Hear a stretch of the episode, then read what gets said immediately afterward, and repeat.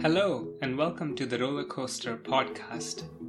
I'm your host, Nikunj Kothari, and this is a podcast where you'll hear real stories from innovators and pioneers describing the ups and downs of their career.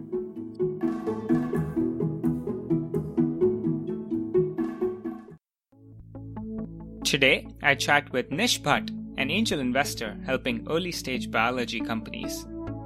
Nish was most recently working at Color Genomics, where he was one of four co founders. Prior to that, Nish worked as a software engineer at Lookout. In this episode, Nish talks about growing up, wanting to be an academic biologist, how he made this shift to software engineering, the power of cold emails, early struggles at getting color off the ground, and how color evolved its product offerings and distribution. Hi, Nish. I thought a neat way to uh, begin our talk today would be to hear where you are right now and what prompted your move. Yeah, so I'm in Taipei, Taiwan right now, which I moved here almost exactly two months ago. I landed here on September 22nd. I've been wanting to make the move out here for a long time. And just because of my life situation, had lots of things tying me down in the Bay Area recently became a lot more free. And I thought finally in 2020, I'm going to make the move out to Taiwan. Then because of COVID, I thought it would not happen. But then I was able to get a visa out here and it was still a pretty, I would say a pretty stressful situation, but I managed to make it work. And now I'm living out here, learning Chinese as well as scuba diving and have a couple of projects that I'm spending my time on as well. So it's been good. That's fascinating. But you grew up in Cupertino, in the Bay Area. Do you remember what your early experiences there were like? Yeah, so I grew up in the Bay Area. I've been there pretty much my whole life. Coming out here to Taiwan for me is a way to change life context and get more of a global experience. I've always been envious of friends of mine who either grew up in other places and then came to the Bay Area for work or school or studied abroad in college. And I didn't really do any of those things. So this is my first experience really uh, living anywhere else besides the Bay Area. And school was a mixed bag for me. This isn't something I've shared with a lot of people, but I was actually held back in the fourth grade. So I actually repeated fourth grade and did that twice. My uh, teachers felt like I wasn't making uh, fast enough progress, and they thought it might be beneficial for me to do that. I remember thinking at the time that it was really embarrassing to be held back and also to be like put out of sync with people who were my close friends at that time. Yeah. I would no longer be on the same track as them and would probably lose touch with them and have to make a whole new set of friends when I rejoined school again. So that was quite quite challenging, but I also saw it as a personal an obstacle to be overcome rather than a total setback. I uh, thought of it as a this means I'll have to just work hard to prove myself to catch up to where my friends are was how I th- uh, ended up thinking about it. It made me more motivated to to do better in school and and maybe study harder than I would have normally to make sure that uh, I didn't get into that situation again was what my thinking was. That sounds rough, but I assume it was a good learning experience as well. What kind of things were you interested in growing up? So I was really interested in the natural world, especially like zoology and entomology in particular. I used to spend a lot of my time in our family's backyard as well as going on hikes. We would also travel to travel to India visiting relatives, etc. And anytime I found myself in nature, I was always just fascinated by everything that was around me. I would try to categorize all of the different insect uh, species that I would see, all the different plants, all the different animals. And I ended up reading a good percentage of my local library's books on entomology in particular and zoology as well. And to my parents' credit, I think it was almost weird. It was pretty weird how obsessed I was with this kind of stuff, but they were incredibly supportive, which I, which I now give them a lot of credit for. They would let me watch TV shows about zoology and entomology, etc. They helped me get in touch with local experts so I could ask them questions and they were supportive of me doing very having very strange hobbies collecting capturing these insects and growing them in terrariums inside our house we they got me a microscope so I could look at little microscopic things that I was digging up in our backyard as well. It's very it's a very weird way to spend a, kid's time, but they were very supportive of it, and I think it's what led me on the the path that uh, brought me where I am today. As you were deciding what to do for college, did you then decide to join pre med in your quest to being a biologist? So I actually ruled out being a doctor pretty early on. I think it was in high school or something. Because in high school, I remember taking ninth grade biology and learning about biochemistry for the first time. And it was my, the first time I started to think about the living world as this interconnected system. And I found a really fascinating beauty in that concept. And it also got me really curious. I was had all kinds of questions around how how cellular systems worked and how all these questions about biology that I discovered were surprisingly hard to answer. And I would ask some of these questions of some of my family's friends and relatives who were doctors. And I realized they were actually unable to answer them because mm. as doctors aren't researchers, they're, they're not at the cutting edge of like researching these topics, but they are trying to apply these things to the standard of patient care. So I then decided that maybe I wanted to become an academic biologist instead.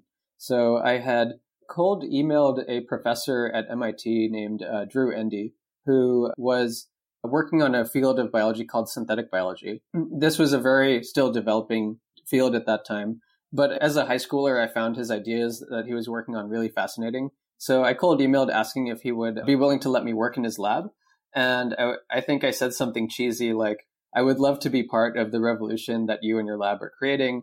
And I so thankfully he said yes, and so I spent my summer between high school and college. I was really excited to just fly out to Boston and work in this lab. He had me working with his one of his grad students at the time, who is Jason Kelly, who some folks might know has gone on to start a company uh, that's doing pretty well right now called Ginkgo Bioworks. Being in that environment exposed me to engineering. For even though I grew up in the Bay Area, I had did not have much of an interest in in pursuing engineering because I thought my conception of what it was rooted in like electrical engineering and hardware. And that was counter to my, my interest in the natural world in biology. But by learning about synthetic biology, which is the practice of engineering microorganisms to get them to create natural products that you can control, got me interested in topics like information theory, encoding, and computer science which led me down the road of, oh, maybe I should start taking some computer science classes. Maybe this is a topic I would actually find pretty interesting. So I really credit that experience with giving me a broader exposure to what academia is like, but also also the engineering discipline. But you were pretty set on being an academic biology professor, right? You went to UC Berkeley. What were the early years like there? I entered Berkeley bright eyed thinking I wanted to become a professor. So I was like, all right, what? And I even ad- adopted that mindset when choosing what classes to take. So I tried to take some of the more advanced classes that I could. So that would put me in a position to start taking graduate school classes maybe towards the end of my undergrad experience. I also wanted to get involved with research pretty early on. So after after the first after the first year, I started I started like looking for research opportunities similar to what I had done the previous summer, and I had cold emailed. There were uh, Berkeley had a few programs to connect undergrads with professors for undergrad research opportunities, but but all of those opportunities would just get flooded by people who are trying to who have, know that they want to do some kind of research but not exactly what. That would so I realized there's going to be a lot of competition here maybe a better thing I can do is try to just look through the directory of of faculty at Berkeley and try to email everyone I can and see if any of them have any research opportunities. So try to create my own opportunity that way. And it eventually worked. One one professor, unfortunately now the late Tom Alber, responded to me. And he, I remember having to actually go in person to verify because he'd expressed interest that they might have an opening in their lab. And he introduced me to one of his grad students, Sime Chow, who then we started to talk about uh, her research and how I could help her out. She was working on creating crystal structures of proteins involved in HIV transcription, and then doing uh, what's uh, called X-ray crystallography, which is basically a technique to use that crystal structure and using an X-ray laser and it, the di- resulting diffraction pattern from that X-ray laser determine the 3D structure of the protein. So I thought the problem was really intellectually fascinating. So I was really excited to work work with her. When I was a freshman, I was again trying to take the most uh, some of the more ambitious classes that I could take just so to so I could get to the point of getting through my required degree classes faster. Some of my friends were in chemistry majors were in some of the more advanced chemistry classes. I remember a group of close friends, we would meet up once a week to study organic chemistry together. And we did this all throughout the first first semester and it was pretty tough. I remember feeling a lot of stress at the time about, around the around grades and the exams, etc. But we were like, all right, we've shown ourselves we can do this. Time to do it again for the second semester. And we start taking the second semester classes. And I'm meeting with my group of three friends once a week. And then I think it's around week five or six. I, I show up at our usual meeting spot and I'm I'm the only person there. And I'm like, okay, this is a little strange. So I uh, give a call to to one of my friends who's there, and I can hear him like laughing on the other side. He's, oh yeah, we forgot to tell you, we dropped the class, and I was like, what? I oh okay. I and then they're like, oh, we also forgot to tell you, we dropped the major too, so we're no longer chemistry majors. Then I just hang up the phone and I'm like, okay, I, I just I'll just study here by myself. I ended up finding other people to to study with I ended up sticking being the only person out of our group of friends who stuck with the class and and ended up finishing it. I don't think I don't think I did super excellent in that class. I would say, given the other stuff I was working on, but yeah, I was at least uh, at least gave myself credit for getting through it. Did you end up like your friends? How did you end up making the shift to being a software engineer? Uh, so yeah, my initial path was to become an academic biologist. So up until my junior year, I'd mostly been taking biology and chemistry classes. And I'd also started doing some biology research. But that, that real practical research experience showed me that maybe this wasn't exactly the path that I wanted to do. And seeing my friends taking computer science classes got me curious about those concepts and made me want to explore what that side was like. And I, I realized that contrary to biology, software engineering had very fast feedback cycles. It's a very deterministic discipline and people were very collaborative. The classes uh, seemed to be hard, but people also really help each other out to get through their problem sets. And I'd made a decision at that point that I no longer wanted to be an academic biologist for my career. So I struggled and realized, okay, I guess I have to get a computer science internship. And at this point, I'd taken maybe two or three computer science classes. The first uh, computer science class I ever took was artificial intelligence, which again was an upper division class, it required a bunch of prerequisites that I had not taken. And I really struggled and definitely worked harder than anyone else in that class to, to get through it. But that experience showed me that I was able to get through it. And it gave me the confidence that if I work hard, I can uh, ramp up on a new subject enough to make, make my way through it and do something productive. So I'd started to apply for computer science internships, but on paper, I looked mostly like a biologist. Most of my extracurricular experience was in biology. Most of the classes I'd taken were in biology, as I mentioned. So I really struggled to get my foot in the door pretty much anywhere.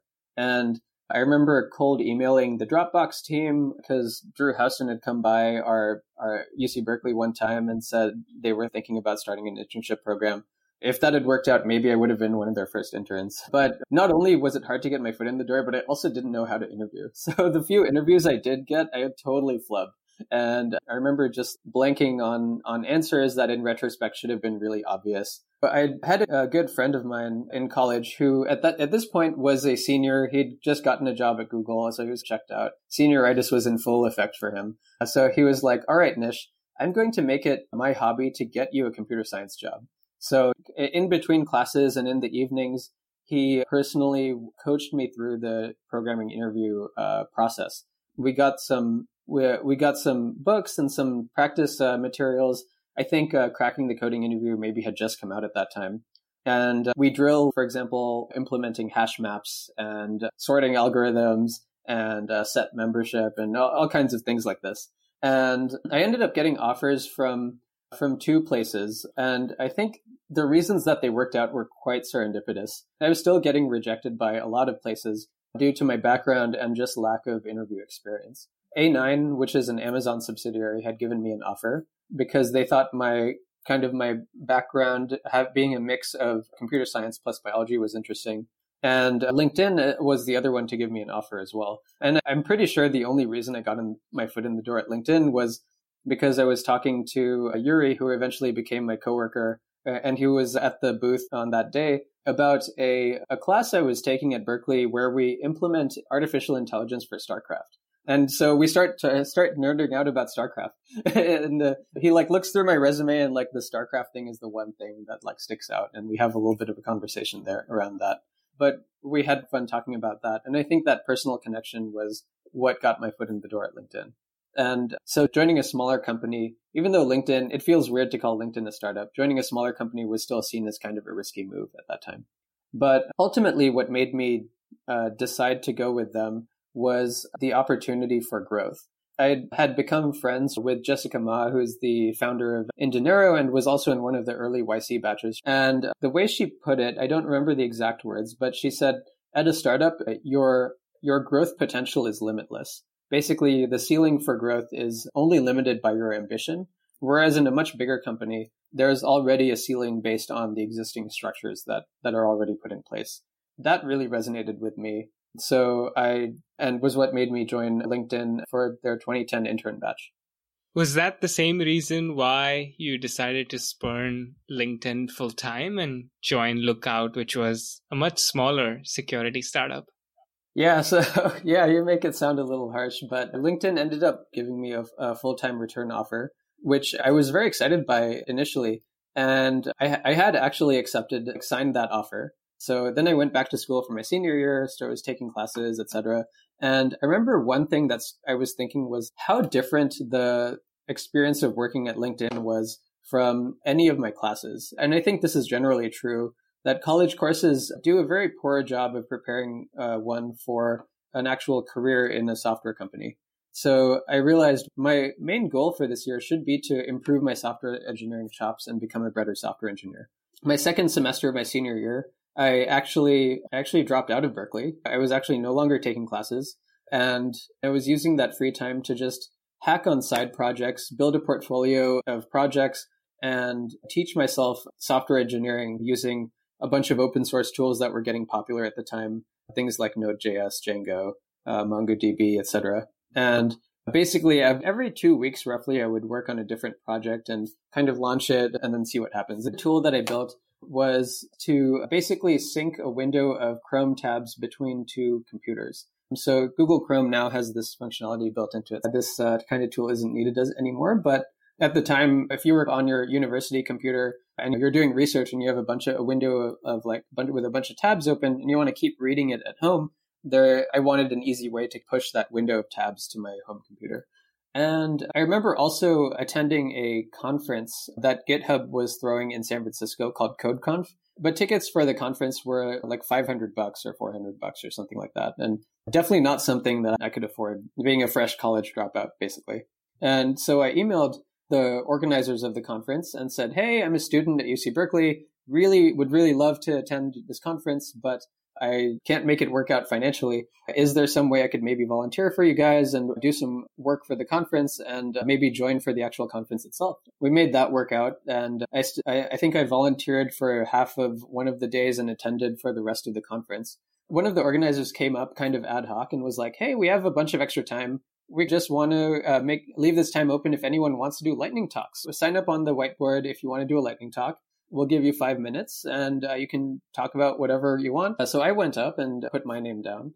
And funny story, the guy who went after me was working on a project to enable developers to cl- create very clean development environments within a virtual environment. And at the end, he was like, "My project's called Vagrant, and I'm Mitchell Hashimoto. Let me know if you have any questions." and this, so this was so this was obviously before he had founded HashiCorp. So when I went up, I'd presented the project that I described to sync the window of tabs. And afterwards, I, some of the folks from the audience wanted to talk to me and it was some of the early folks and the co-founders of this company lookout walked up to me and said hey we think your project's really cool we have this company that we started we also started it as a college kind of college side project that's now we've now turned into this like 50 person company and I was like, holy cow, a 50 person company that started as like a side project. That's insane.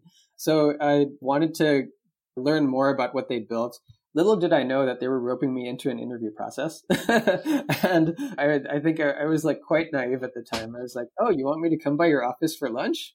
Woohoo, free lunch. they said, okay, we'd love for you to come by for an interview. So that's when I was like, oh, wow, I guess they are serious about this. I did the, I went through the interview process with them just to get that experience.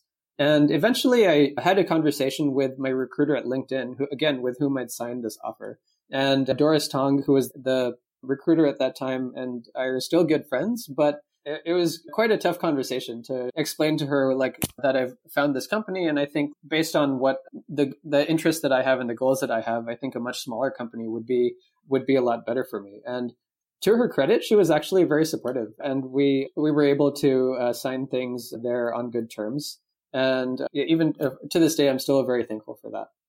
Doris was uh, my recruiter too when I joined LinkedIn in 2012. Amazing. She yeah, she really knows what she's doing what surprises me about that story and some of the other ones you said is cold emailing actually works. I think this was the third occasion where you cold email to get into something, a research lab, an internship, and a conference, and it worked out. So uh, for people listening, take notes. It actually works. When you joined Lookout, what were your first couple of years there like? What did you learn?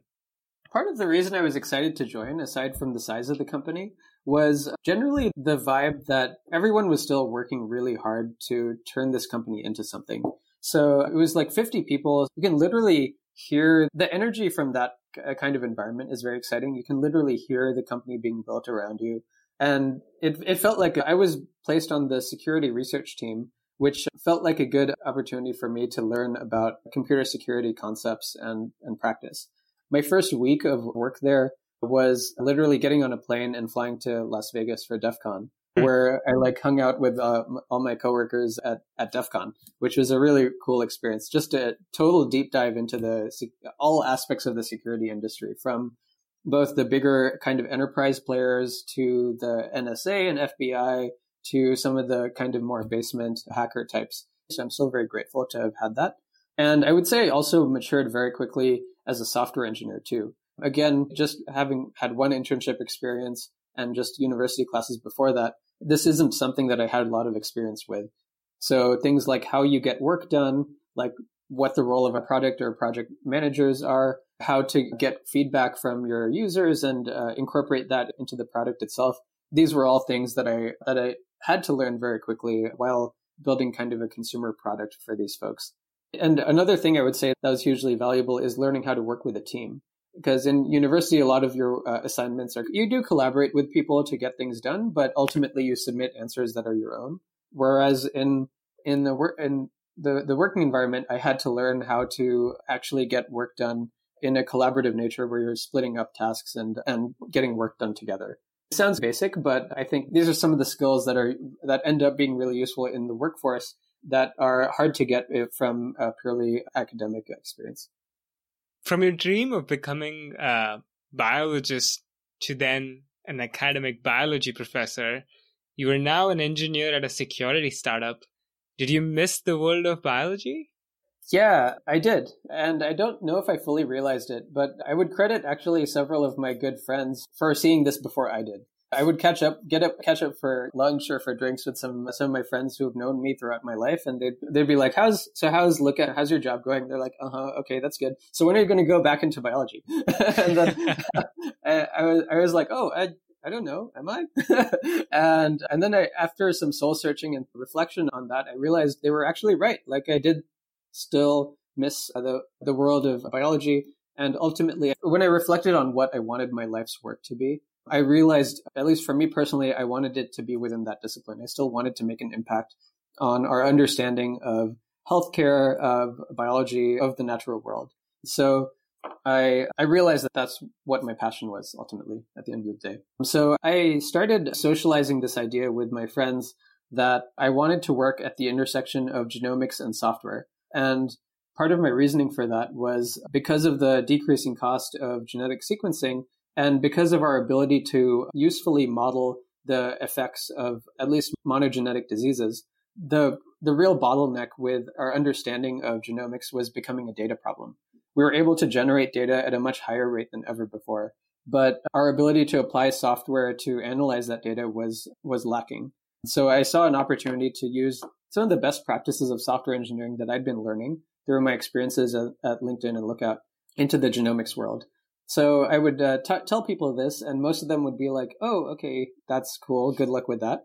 But I was one day I was actually catching up with Andy Su, who was one of the other Indinero co-founders, and I wasn't really expecting him to be able to help. But when I told him this, he was like, actually, one of my investors emailed me saying he's interested in starting a company at this intersection of genomics and web software. And he might be looking for a founding engineer. Was that something you'd be interested in? I was like, yes, please introduce us. I'd love to love to talk with whoever this is. Turns out it was Elad Gil who ended up uh, becoming one of my co-founders. And I already knew who Elad was because I used to read his blog and I knew that kind of he had this storied background in in the tech and angel investing world, but also himself had a background in biology. So I was really just really excited to meet him and get to hear more of his story, but also learn hear more about what we might be able to build together at this at this intersection. Tell us a bit more about the co-founders. So it was you, Elad, and yeah. So there were there were four of us at the beginning. It was it was me, Elad Gil, and Othman Laraki. Othman and Elad had together built a company before that got acquired into Twitter. So the two of them were working as executives at Twitter at the time that we were thinking about starting this company.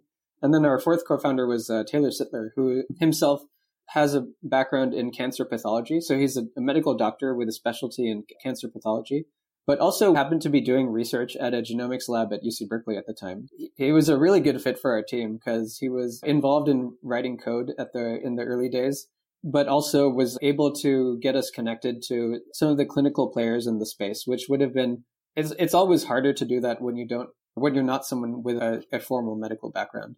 I would say what I brought to the table was bridging the gap between the the wet lab side and the uh, software side, and and so we all had a relatively non-overlapping set of skills, which worked out nicely for the initial stages of the company. For people that don't know, what did Color Genomics do early on? What was your mission? Sure. Yeah, we Initially, we didn't know exactly what we were building, but we there were two things that happened in the year 2012 that led us down the, the path that we ended up pursuing. So we knew we wanted to build something that commercialized and democratized access to high quality genetic testing. Companies like 23andMe existed to do more recreational grade genetic information. But for clinical testing, there was really only one company in the US that was the really big player, which was Myriad Genetics.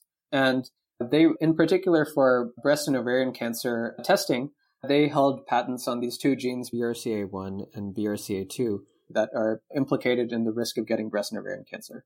So Myriad ha- held patents on these two genes, which allowed them to be the sole provider in the US of this kind of genetic testing. And fortunately for us, uh, a group called the College of American Pathologists had filed a lawsuit against them, which had ended up going up to the Supreme Court.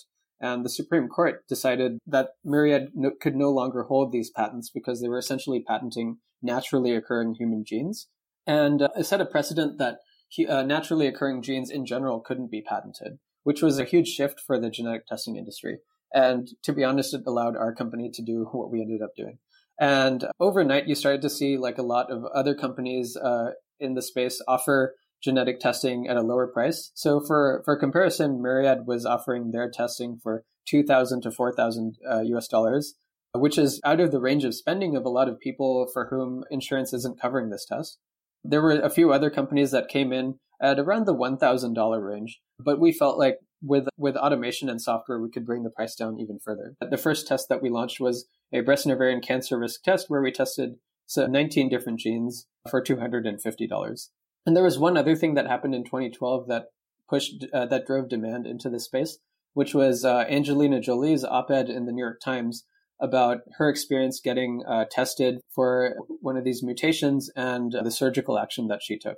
It really opened people's eyes that that learning about these genetic mutations is not a death sentence. You can actually get actionable information. There's things that you can take to to extend your both your lifespan and your health span and it ended up driving a lot of demand across the board for this, these kinds of genetic tests.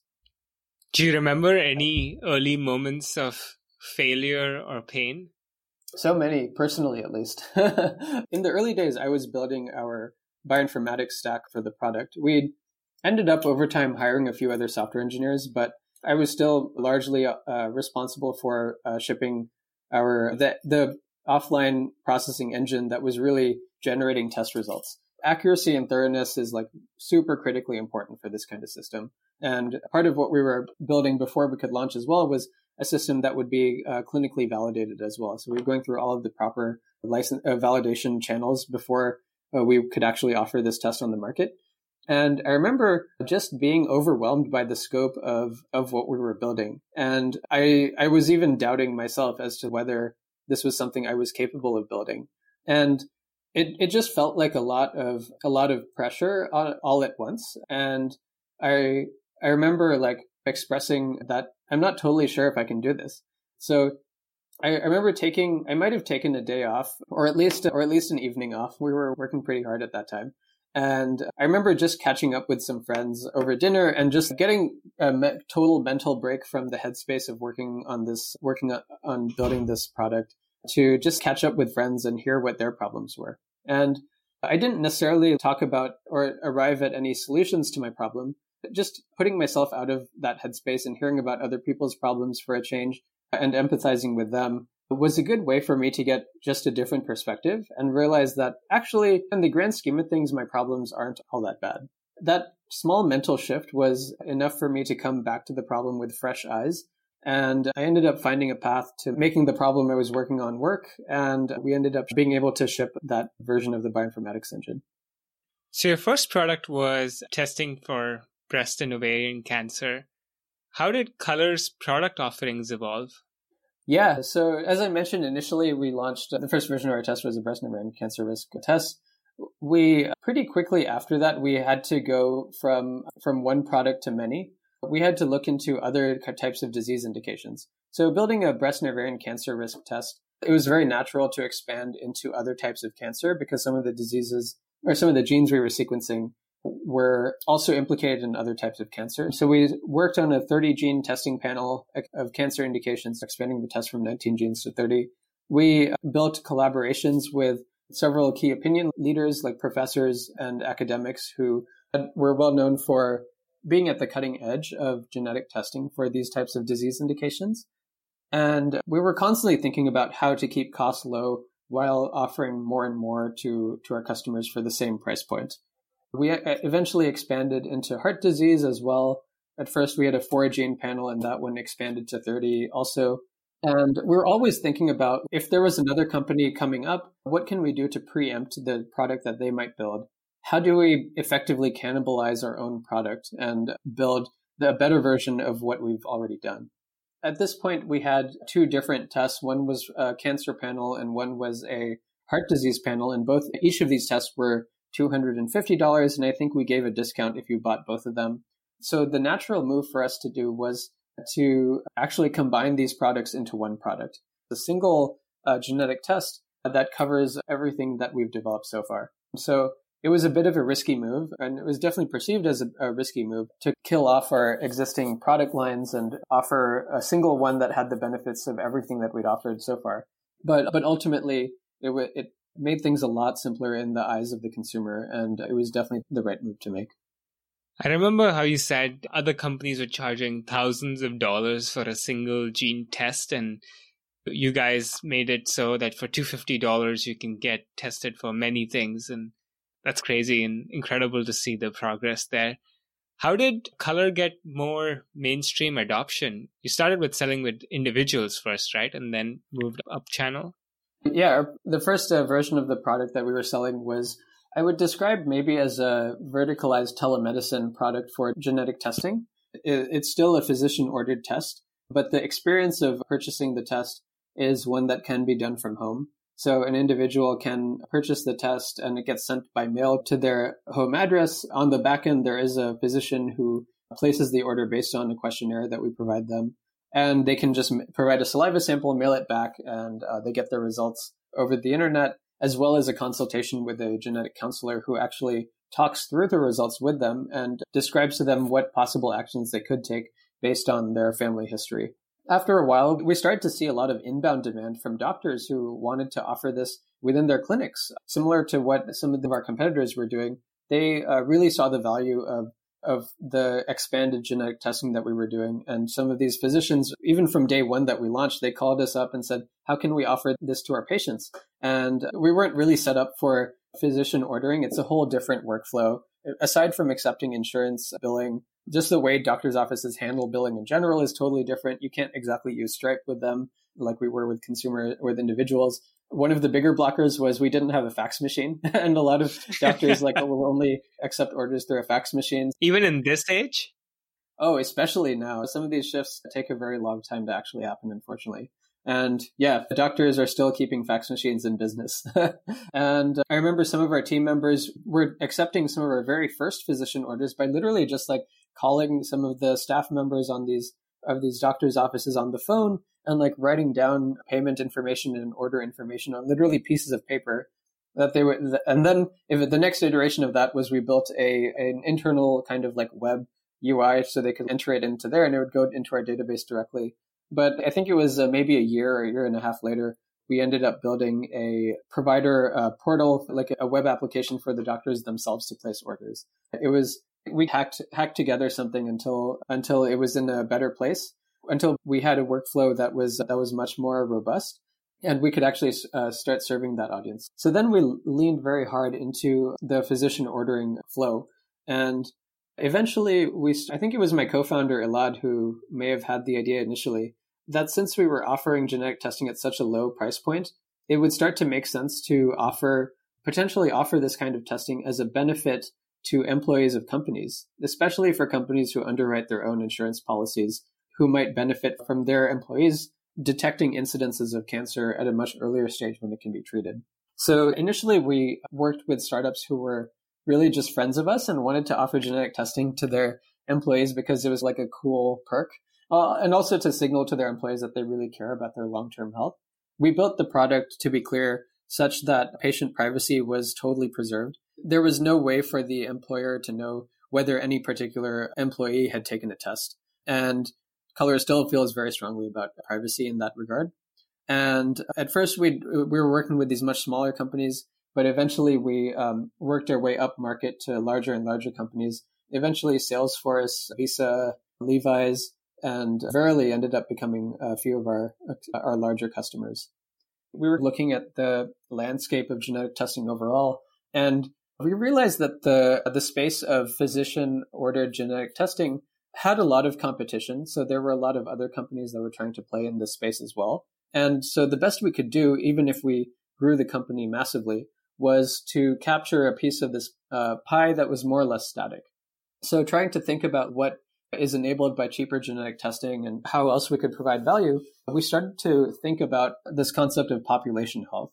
In our interviews that our biz dev team was doing, they started to notice that uh, there were a number of organizations across the US, larger hospital systems, for example, groups like Kaiser Permanente, like North Shore and Jefferson, or a couple other hospital systems. And even at the US government level, some of the, the National Institute of Health, some of these organizations were thinking about deploying genomics within their own standard of healthcare.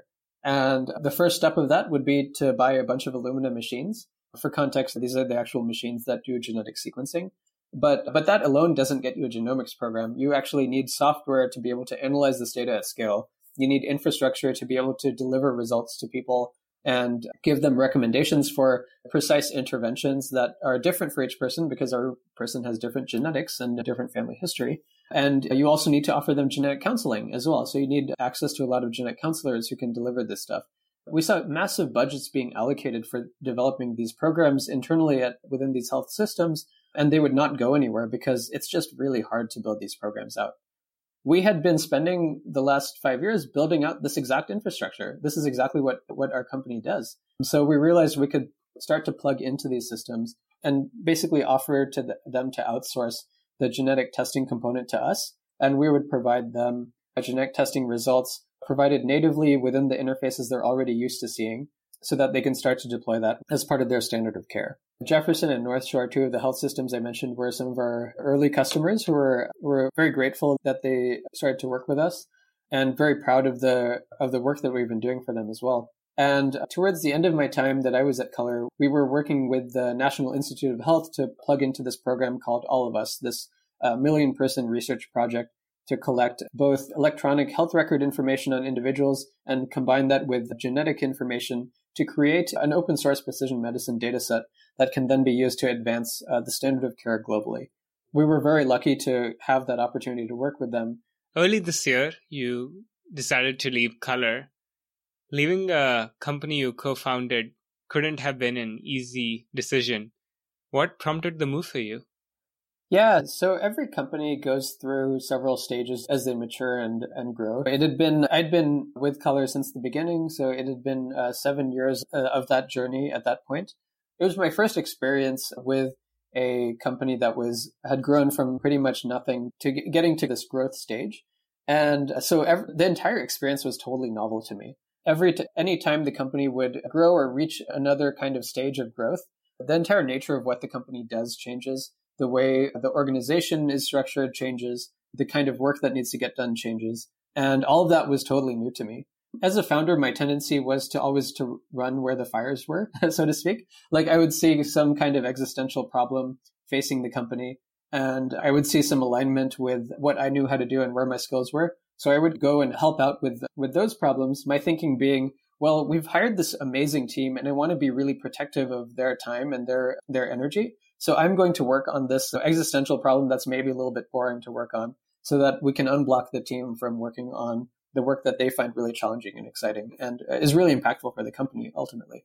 And I realized that this put me in a place where I was no longer really excited day to day by the exact work that I was doing. The work that I was enabling was really exciting, but the work that I was doing was not exactly where my passion was anymore.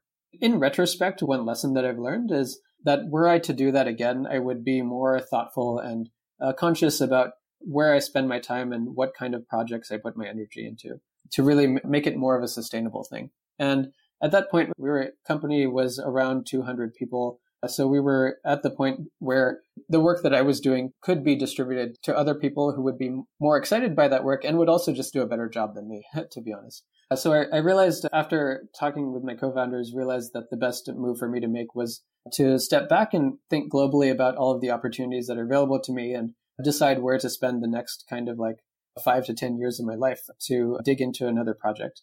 Uh, so that was how I thought about, about that decision. Definitely wasn't easy. And almost as soon as I made the decision, uh, I immediately started to miss all of this really smart people that I was working with every day and just being in this intellectual environment of building a really exciting product that was making a difference for people. But ultimately, I think it was the right decision to make. What's next for you? How do you think about the landscape shifting, especially with COVID? At the time that I left, my initial plan was to relax and spend time with family. And I'm very grateful that I did do some of that. I had a six month period where I was uh, living at home with my family, got to see them every day, and just have space to to think about about what I wanted to spend my energy on next. It, it, it felt like I was lifting my eyes out of the sand when I left. I you know had my focus on on building the company for so long that I'd ignored or missed out on a lot of the really interesting technological developments that had happened over the last seven years. When I took my artificial intelligence classes in undergrad, I think neural nets were mentioned maybe as an academic curiosity that kind of what people were interested in the 70s, but they're like, oh, but but this is not what people actually use in real life. And obviously, neural nets have totally taken off, and I feel, felt like I'd missed out on that. CRISPR had been developed, and there were a lot of really exciting developments there, and I felt like I was at a remove from what the latest developments were there, so I was really excited to learn more about that. And also trying to round out my uh, knowledge of biology. I know that whatever I work on in the future will be related to biology and the life sciences, so I was trying to narrow down what my focus would be there. And I remember in 2019 seeing the original Neuralink announcement. And before it happened, I was thinking I should be able to understand it. And then I watched the initial Neuralink announcement and I realized, wow, I have no idea what they're talking about. Like this whole brain machine interface thing. I didn't know you could do that. How much of what they've developed is novel? I, I have no idea. And it literally, the words I used uh, to describe it at the time were alien technology. Like it really looked like something that I could not have seen coming and just had no mental framework to think about. I started talking to some of my friends who got PhDs in neuroscience or were working in the field. And they were like, oh, like these parts were not that novel. They hyped this up a little bit, but these other parts were novel and interesting. So I was like, wow, there's really a lot of nuance here that I'm missing out on. And there's a total gap in my knowledge that I have. So I looked to try to fill that up as as fast as possible. So I started like going very broad with my exploration. It was like I started taking the fast fast.ai course. If anyone out there is uh, interested in learning about deep learning at a practical level, I highly recommend the fast.ai. And then I started learning, teaching myself about neuroscience as well. After going through a few uh, textbooks, my attitude was I was willing to take my time with it and give myself a really strong foundation of understanding as if I was going to school again and as if I was an undergrad studying the subject. Talking about these ideas started to organically lead me to towards companies that were in this space. After I left Color, I started to get a lot of organic inbound from other people who were starting companies or thinking about starting companies. I had a few requests from people who wanted me to co-found a company with them, but also just people looking for advice for their company. Because of the network I was starting to build on the biology side, several of these were academic folks who were starting to spin out co- companies out of their wet labs and looking for advice. So I almost organically started angel investing in these companies as well as a way to hold myself accountable to learn about their problems and and assist them in any way that I can than as a way to like necessarily make a lot of money. I viewed the, the investing, this particular kind of investing as almost tuition for, to learn about these, the problem domain rather than as a financial instrument, if that makes sense. So I started to find that stuff really fascinating. So more recently, yeah, I've started advising companies in the space and angel investing in biology companies more broadly. I, I was surprised to find that there's a, a huge uh, gap in the funding and uh, support ecosystem for biology companies. So if you're a biology founder who's starting a company and looking for funding, the kinds of support they need at the early stage is also very different. And with these firms, you end up applying a lot of uh, frameworks and uh, mental models that are really designed for software companies to biology companies and it, it ends up that we collectively don't have really good playbooks or mental models for how to think about building and supporting biology companies at the very early stages. These days, I'm working on a project to think about how to better support these founders, and I've realized that with a combination of what I've seen before and the people I'm connected to, I hope I have something to offer them. To round out the conversation, I would love for you to share a time that felt like a roller coaster, and what did you learn from it? In my sophomore year of undergrad, when I was still working at an academic biology lab, and it was the moment when I realized that I no longer wanted to do that kind of work as a career. Because that experience had started to show or open my eyes to the reality of what working in a biology wet lab was like. There's a lot of really good things about it, and I've come around to realize that there's a lot of really exciting work that can only get done under the grant funding model, but comes with funding and publishing dynamics. There's really a lot of politics involved around what projects get funded, what projects get published, which affects what problems get incentivized to work on. The feedback cycles can be very slow. Again, you're dealing with living systems rather than compiling code. So generally, the cycles with which you get feedback can be very slow there. And uh, people also tend to be very protective of their work again, because of funding and publishing dynamics. People are afraid of getting scooped, for example. So these reasons led me to realize that maybe I didn't want to pursue academic biology full time as my career. So I really went into kind of an existential crisis after that. My whole identity up to, from really when I was a kid up until this point had been around becoming a scientist, becoming an academic. And I was now realizing that dream was falling apart. And I considered like all of my options. Like I was like, what do I want to do? Do I want to do I want to work in as a writer? Do I want to work as like a, a I know a physicist? Maybe I still want to stay in academia, but do a different kind of like academia. I, I remembered like learning a little bit of programming uh, when I was in high school, not in any serious capacity, but because I think some of my friends had got me into it. And I remember not really thinking that's what I wanted to do either. But I ended up ended up sticking with it and taking that artificial intelligence class. And that experience really showed me that everything that I didn't like about academia was the opposite situation in software engineering. So the feedback cycles were very fast. People were a lot more friendly and willing to share information to help each other out. There was this whole open source culture. There was this whole hacker culture. And ultimately, you could very quickly see the results of what you were building. So that's what led me to led me to pursuing software engineering full time. And it was really a, a very a very emotional journey to get to that point, I would say. Thanks so much for the time, Nish. If founders want to get in touch with you, what's the best way they can do that? Uh, yeah, probably the best way is to message me on Twitter. So uh, my Twitter handle is nterminus. It's N T E R M I N U S. Awesome. Thank you again. This was great, Nish. Thank you so much for the time, Nikunj. Thanks for joining us this week on the Roller Coaster Podcast. If you like the show, please make sure to subscribe and review it. If you would like to know more about the podcast or have feedback, please visit our website rollercoaster.life. Till next time.